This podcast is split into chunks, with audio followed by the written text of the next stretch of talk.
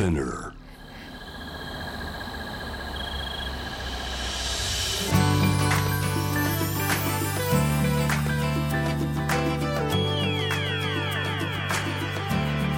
エネオス フ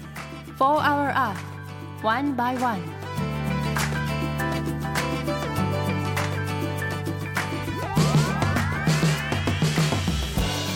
エネオス フォーアワー Earth One by One、 ナビゲーターの堀田茜です。毎週この時間は素敵なゲストをお招きし、話題の エスディージーズ について皆さんと一緒に学んでいく時間です。じゅういちにちで成人の日を迎えたリスナーさんも多いのではないかなと思うんですが、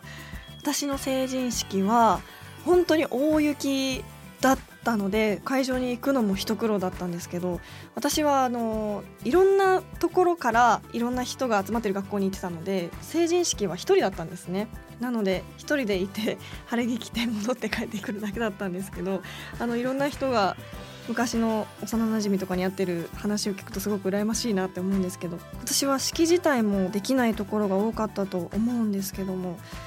やっぱり二十歳を過ぎるとすごく気持ちも背筋が伸びますし、それをきっかけにこう エスディージーズ について考えられるような大人になろうと思ってくれる人がこのラジオを聞いて多くなってくれればいいなと思います。ということで本日も エスディージーズ 学んでいきたいと思います。そんな地球の未来を考えるこの番組は エネオス の提供でお送りします。エネオス もアジアを代表するエネルギー企業として、安定的なエネルギーの供給や低炭素循環型社会への貢献のため、地球に優しい新時代のエネルギーに挑戦する事業活動を通して エスディージーズ で目指す持続可能な社会の実現に貢献しています。かなりいろいろな活動をしているようなので、そのあたりも番組で紹介していきたいと思います。この番組は ジェイウェーブ をキーステーションに エフエム ノースウェーブ、 ジップエフエム、 エフエムはちまるに、クロス エフエム、 ジェイエフエルご 局をネットしてお送りします。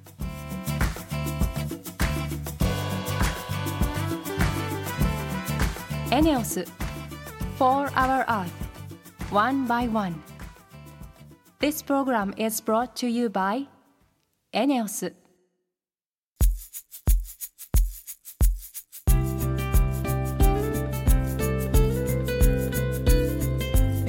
エネオス フォーアワー One by One、 本日のトークテーマは エスディージーズ の目標さん、すべての人に健康と福祉をです。うん、なんといっても生きてる上では体が資本ですし、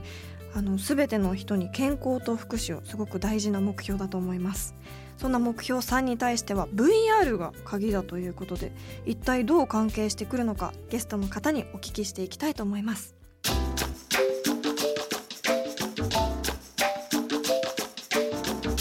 エネオス フォーアワー Earth One by One。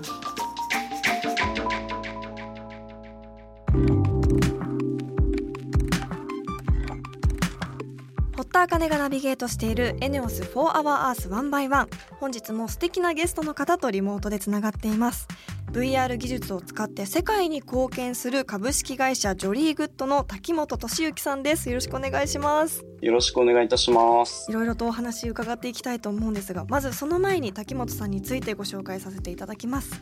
広告代理店で大手飲料や自動車メーカーなどのデジタルマーケティング業務を中心に十数年従事し、にせんじゅうきゅうねんにジョリーグッドへ入社。入社後はビジネスプロデューサーとして企業プロモーションから医療・介護現場などへの ブイアール 活用の導入提案、プロデュースなどを行っています。ブイアール ってあのヘッドセットをつけてみるやつですよね。はい、その通りです。はい、ブイアール とはですね、うんうん、バーチャルリアリティの略で、まあ、一般的に仮想現実と言ったりしますね。はい、でちなみにあの堀田さんって ブイアール で体験されたことってありますか？私実は一度だけあって、ゾンビから逃げるブイアール の体験をバラエティの収録でさせていただいたことがあって、もうトラウマになるぐらいすごい、本当仮想現実という名の通り、もう世界に入り込んでしまって、すごく叫びまくっちゃいました。はい、なるほど。本当にそれすごい、本当に体験という言葉を僕使ったんですけど、はい、見るという感覚ではなくて、はい、こうなんでしょう、その世界に入り込んで自分自身のこう体験みたいな感じにこうなったんじゃないかなと思うんですけども、うん、確かに、はい、今ですね、堀田さんがおっしゃった通り、このゾンビに追われる体験もそうなんですけど、はい、我々ですね、この ブイアール 技術を活用して、この実写でですね、あの他人の目線をですね、体験するというところに徹底的にこだわってですね、ブイアール の企画、まあ、制作を行っています。はい、医療などにも活用されているということですもんね。そうですね。はいエスディージーズ の目標さん、すべての人に健康と福祉をというところにつながっていくと思うんですが、はい、そもそもこの目標さん、どういったものですか？あの、あらゆる年齢のすべての人々のですね、健康的な生活を確保し、福祉を推進する目標と、まあ、国連の方は、えー、定義をしています。これをどうやってブイアール というものを通じて医療に生かしているんでしょうか？あの、ふたつの側面からちょっとお話をさせていただきたいんですけども、はい、まずあの医療従事者向けのですね、教育のツールとしてこの ブイアール を、えー、活用いただいています。はい。もう少し具体的にお伝えすると、国内外にはですね、いわゆるこう名医、有名なお医者さんですよね、方々がたくさんいらっしゃっていて、その方々のこう手技、あの先生の手の技ですよね、手術の技を勉強したいというニーズはすごく高いんですよね。はい、はいただですね、一方で手術室はすごく限られたスペースであって、なかなか見たくてもですね、いろんな制約が多いので、うんはい、また昨今のこのコロナの影響で見学が難しいみたいな状況もあったりします。はい、それをこう ブイアール に録画っていうんですか、して、そうですね、後日に他の人がその場にいるような気持ちで見ることができるっていうことですか？はい、そうですね、あのまさしくあのゾンビに追われた体験のようにですね、はい、その世界に入り込んでですね、この ブイアール をまあ体験、そして学習に生かすということを我々チャレンジしてます。つまりはこの手術室の中にですね ブイアール のカメラをまあ設置させていただきまして、あの手術の本当のですね、実手術の症例などを、えー、さんびゃくろくじゅう映像として、まあ、収録をしてですね、えー、お医者さんの皆様の教材として利用いただいてたりします。はい、もう一つは何でしょうか？そうですね、もう一つはですね、一方でこう患者さんに向けた ブイアール の活用というのも我々チャレンジしています。これつまり治療ですね、 ブイアール を用いた治療にもチャレンジしています。えっとですね、はい、例えば外出などがこう難しいですね、うつ病の患者さんに対してですね、えー、ブイアール でこう穏やかなですね、か、えー、海の映像をまあ見せることで、はい、自分もこんなところにまた行ってみたいななど、そういったポジティブなこう感情を呼び覚ますみたいなことをですね、この ブイアール が寄与するんじゃないかなと思っています。そしてですね、実際にその行動、海に行こう、そして行ってみたみたいなところまでこう我々治療としてですね、この ブイアール をまあ活用するっていうところまでちょっと持っていきたいなと思っています。あ、確かにこう外出することがそもそも難しい人が自分の自宅にいる状態でそういったことを体験できたような気持ちになると、はい、また本当に現代科学の進歩によっていろんな方が救われますよね。そうですね、うん、はい。そんな ブイアール 技術を活用してハンディキャップを持った方々のためにも新たなサービスを展開されているということなんですよね。はい、弊社ですね、和歌山県にある動物園アドベンチャーワールドさんと一緒に、この エスディージーズ の基本的な理想である誰一人取り残さない世界の実現に向けて、スマイル ブイアール コンソーシアムというものを立ち上げました。うん、何ですかそれは？これはですね、まあ、まさに今そうなんですけど、我々まあ自由にお出かけすることが当たり前の前提で日常を暮らしていると思います。はい、ただですね、今回のこの新型コロナウイルスの影響で誰もがお出かけを制限されるという初めての経験をしたと思います。うん、ただ一方でですね、少し目線を変えてみると、この当たり前にお出かけをするということ自体が困難の方々がいるということを我々はちょっと忘れてはいけないのかなと思っています。はい、でそんな方々に向けてですね、この ブイアール 技術、このテクノロジーを使ってですね、 ブイアール と笑顔をテーマにですね、お出かけ、外出の体験を提供することによってですね、一人でも多くの笑顔をまあ作っていくことができるんじゃないかなと思っています。具体的にはどういったところに行ったような ブイアール が見れるんですか？動物ですね、動物園のパンダの映像ってこうすごく皆さんこう無条件でこう可愛いじゃないですか。はい、すごく心が踊ったりしますよね。うん、そういったところをですね、あの重い病気を患ってですね、病院を出れない方だったり、あと介護施設の高齢者の方々にですね、えー、提供することによって、あの前向きな気持ちを少しでもこう抱いてもらえるような、そして笑顔になってもらえるような取り組みをしております。なるほど。そんな瀧本さんのこれからの目標を教えていただけますか？あの我々ジョリーグッドではこれまでですね、多くのプロモーション、それからあの研修や医療教育などの ブイアール 政策をたくさんしてきました。でそこでですね、分かったことなんですけども、 ブイアール は人を笑顔にするっていうことなんじゃないかなと思います、はい、初めてですね ブイアール を体験してくださった方からものすごくこうポジティブな感情が湧き上がるんですよね。わあすごいとか、びっくりしたとか、楽しいとか、みんなすごく笑顔でこう語ってくださるんですね、はい、そういったところをですね、もっともっとあの皆さんに知っていただきたいなっていうところがあります。ただですね、この エスディージーズ、 あの持続可能性だったりとか、あのー、やはり我々の取り組みすごくまだ小さいので、この輪をですねどんどん広げてですね、この社会課題みたいなものをですね、いろいろな企業の方だったり教育機関、研究機関と一緒にこうパートナーとなってですね、広げていきたいっていうのがこれからやっていきたいことですね。うーん、はい、なるほど。私も最初にあの本当にいろんな人にやっぱり話したくなりましたし、はい、ブイアール を体験したことを、はい、今回お話聞いて、これからの ブイアール の可能性すごく楽しみだなと思いました。本日のゲストは株式会社ジョリーグッドの瀧本俊之さんでした。ありがとうございました。ありがとうございました。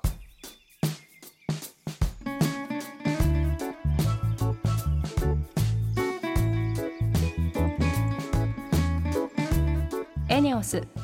For Our Earth One by One。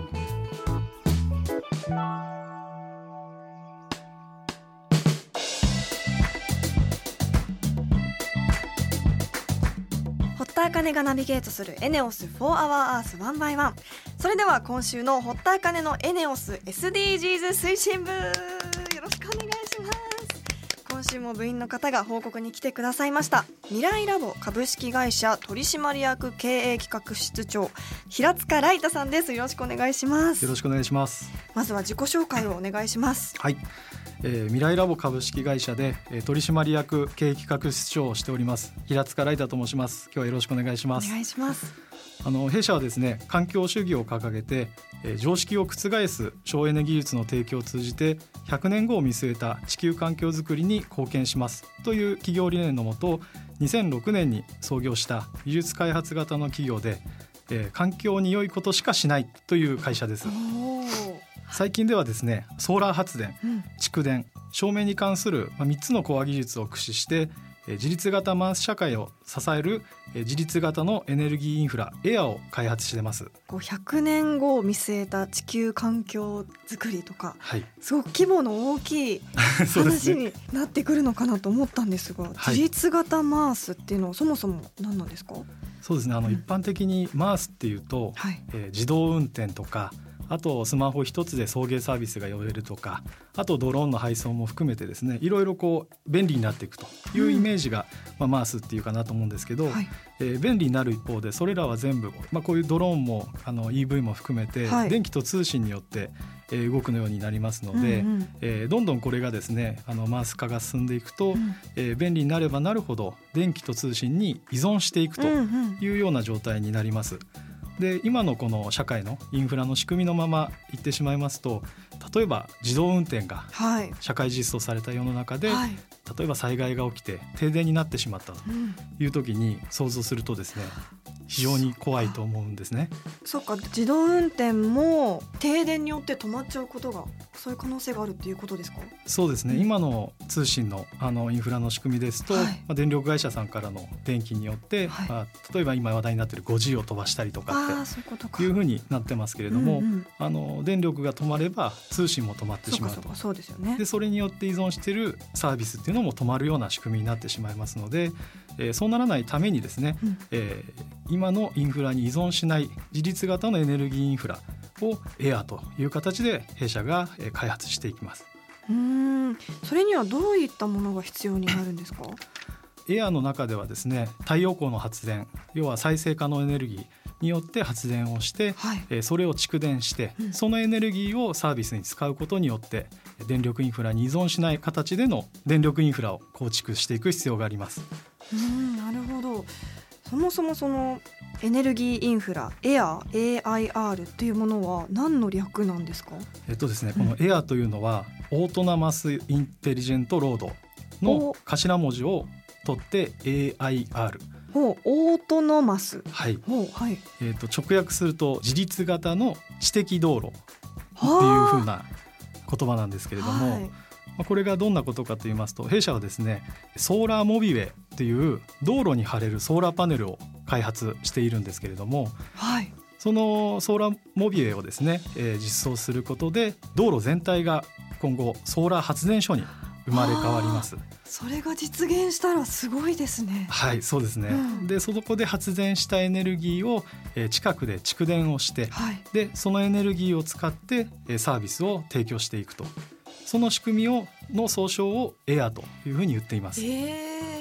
なんかこう道路全体がソーラーになると、なんか汚れとか大丈夫なのかなって思うんですけど、その分太陽の光がこう集まらなくなるじゃないですか、はいはい、そうですね。そういうのってどうなるんですか？あのその辺もですね、うん、あの加味して今実証検証をあの繰り返しているんですけれども、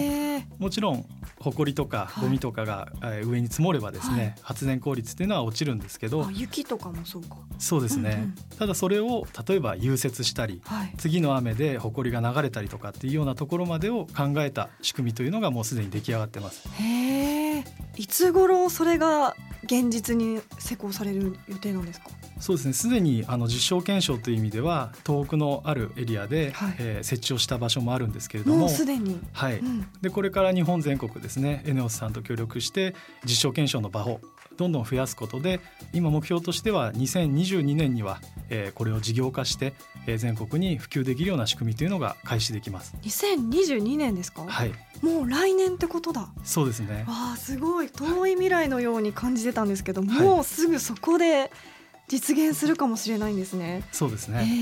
えー、じゃあそれで信号機だったり、はい、表示板とか街路灯とかも、はい、災害時に停電しても消えないようになるってことですよね。そうですね。うーん、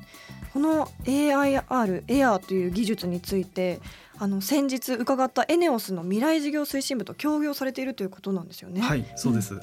この エアー を通じてですね、あのすでに研究開発のフェーズは終えて、えー、実証検証の段階まで来ておりますので、えー、これからはすでに全国にプラットフォームを持っている エネオス さんと、えー、協業して、全国またその先では世界にですね社会実装していくことで エスディージーズ に貢献できると思ってます。うん、そもそも未来ラボさんが エネオス さんと協業するきっかけは何だったんですか？はい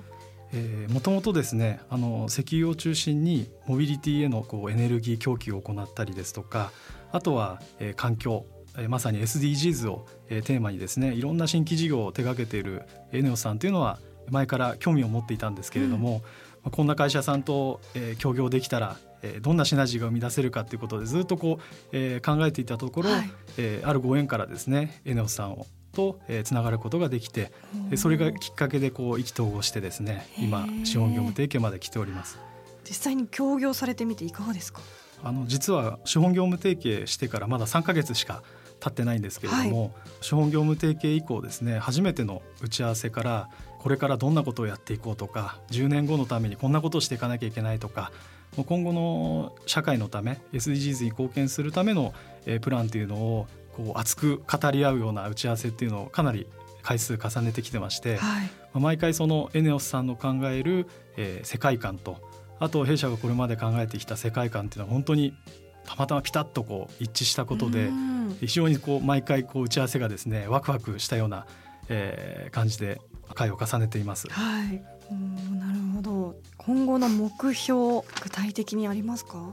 そうですね、うん、あのまずはですね エネオス さんと協業することで、えー、この エアー の事業化社会実装ということを通じてですね自立型の回す社会を実現することで、えー、エスディージーズ にまあ貢献したいというふうに思っております。うん、ただこれっていうのはですね弊社の技術だけではあの実現ができないというふうに思ってまして、えー、どういう意味かというと エアー っていうのは基本的には太陽光発電で発電を賄っておりますので、例えば人々がこうエネルギーとの付き合い方自体からですね、え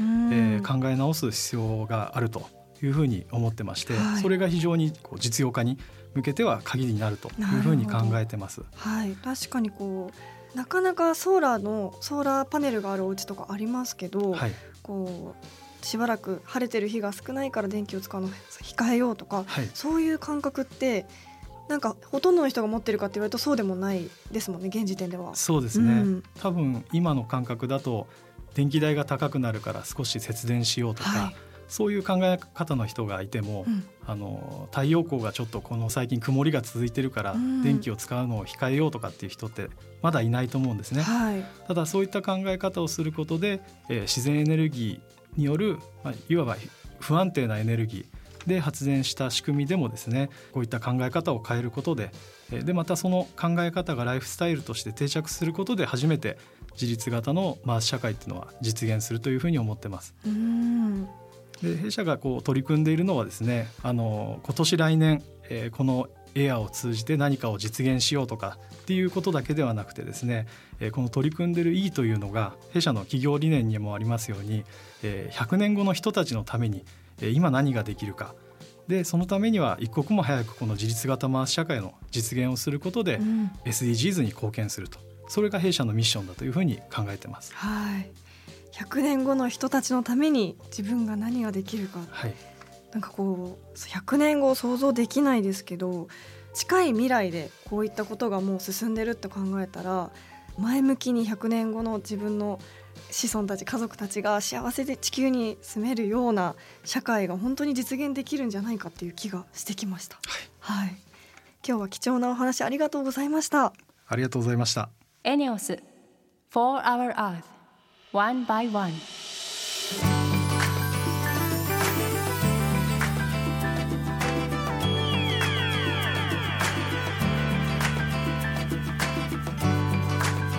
エネオス For Our Earth One by One、 そろそろエンディングのお時間です。最後にリスナーの皆さんからの活動報告メールをご紹介します。ラジオネームキュレさん、日本ではイルミネーションが多すぎると思います。ごねんまえのクリスマスにドイツのケルンを訪れた時、街にはイルミネーションが皆無なのに驚きました。世界遺産のケルン大聖堂がある街にもかかわらず、さすがドイツだと思いました。ですが日本もにせんごじゅうねんまでにという目標を掲げた以上、日本人一人一人の意識改革が相当必要と考えます、ということでメールありがとうございます。確かにイルミネーション、私も今回の冬に見た時に、これって確かにすごい綺麗で私も大好きなんですけど、エコじゃないのかなって思った時にちょっと複雑な気持ちになりました。うーん、そうですね、ドイツにはイルミネーションがないことに私も驚いたんですが、うーんやっぱ綺麗で省エネの エルイーディー とはいえね、大好きなんですけど、確かに今こそこう時代が変わる時なんでしょうか。この冬はコロナでイルミネーションがやっていないところもいくつかありましたけど、やっぱそれ以外のところでも エスディージーズ の面でエコな面であの気持ちを変えなきゃ、意識を変えなきゃいけない時代なのかなと思います。キレさんありがとうございました。来週のテーマは目標きゅう、産業と技術革新の基盤を作ろうです。リスナーの皆さん、聞きたいことがあればぜひメールしてください。そして番組ツイッターもあります。ぜひ番組名を検索して For Our Earth の頭文字ハッシュタグ エフオーイーはちいちさん をつけてどんどんつぶやいてください。それではまた来週のこの時間にお会いしましょう。ここまでのお相手は堀田茜でした。